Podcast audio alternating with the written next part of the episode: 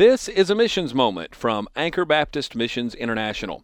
But ye shall receive power after that the Holy Ghost is come upon you, and ye shall be witnesses unto me both in Jerusalem and in all Judea and in Samaria and unto the uttermost part of the earth. Thank you so much for listening to today's program. I am Brian Coates, and I'm inviting you to enjoy the next few minutes with us as we examine mission fields around the world and as we study together in the Word of God. You can listen to all of our broadcasts on WGCR.net. This week in Missions Moment, we've been talking about the nation of Norway. And as we wrap up this uh, information about this Scandinavian nation, please don't forget that there are places just like Scandinavia all around the world that are extreme places places of extreme cold, places of extreme uh, historical information that uh, as we look at them, oftentimes we pass over that in the atlas or pass over that in the world map or the globe and forget about it because it's remote or because it's different or because uh, they're socialistic in their mindset or because their leadership is uh, something that we wouldn't value. Separation of church and state happened significantly in Norway, and uh, it's still not complete. The Norwegian Parliament voted the grant of the Church of Norway greater autonomy, uh, but there's still a measure of connection between the Lutheran Church and the nation of Norway. And we're very blessed to live in the United States where we have the freedom of religion, unlike many of the nations around the world. Let's not forget about these mission fields. We can pray for the world as a whole, or we can be more specific. And this week we've prayed about the nation of Norway. Please don't stop. Pray that God will send forth laborers into the harvest of Norway. In our devotion this week, we've been talking about living by the faith of the Son of God who loved me and gave himself for me. And that faith is what will allow us to live in these last days victoriously.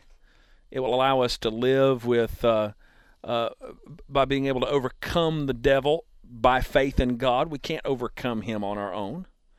We can't uh, climb the huge mountains God places in our lives on our own. We can't fight the enormous battles that God allows to come in our lives on our own. We can't be sheltered from the raging storms of life on our own. We have to live by the faith of the Son of God who loved us and gave, gave himself for us.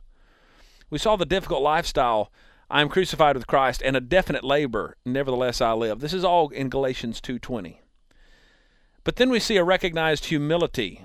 He said, Yet not I, but Christ liveth in me. And then we saw a real hardship. He said, In the life which I now live in the flesh.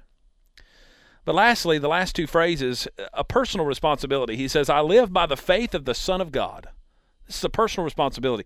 Paul didn't say uh, somebody's making you know making sure that I'm doing the right thing or, or somebody's keeping tabs on me. No, he said I live by the faith of the Son of God. It's a personal responsibility. And then there's a powerful reassurance. He said, Who loved me and gave himself for me. Listen, we have a value to God. Now, our righteousness is as filthy rags. Anything that we can produce on our own has no value. But the fact that we are children of the Almighty God of heaven through the salvation that came through the blood of Jesus Christ.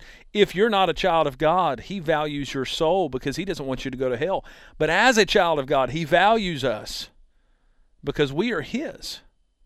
We're His people and the sheep of His pasture. He wants to provide, He wants to love, He wants to give us power like never before.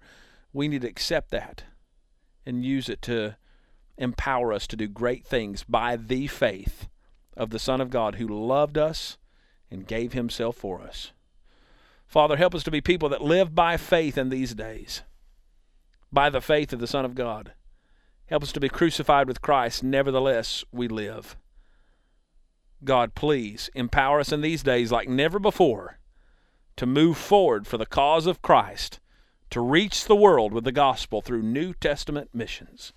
In Jesus' name we pray these things. Amen. Thank you for joining us today for the Missions Moment. You can find all of our broadcasts on our website, theuttermostproject.com. For more information about missions around the world, contact us by writing to ABMI 3232 Hendersonville Highway, Pisgah Forest, North Carolina 28768, or email us through our main website, and that address is btcanchor at anchorbaptist.org. The harvest truly is great, but the laborers are few. Pray ye therefore the Lord of the harvest that he would send forth laborers into his harvest.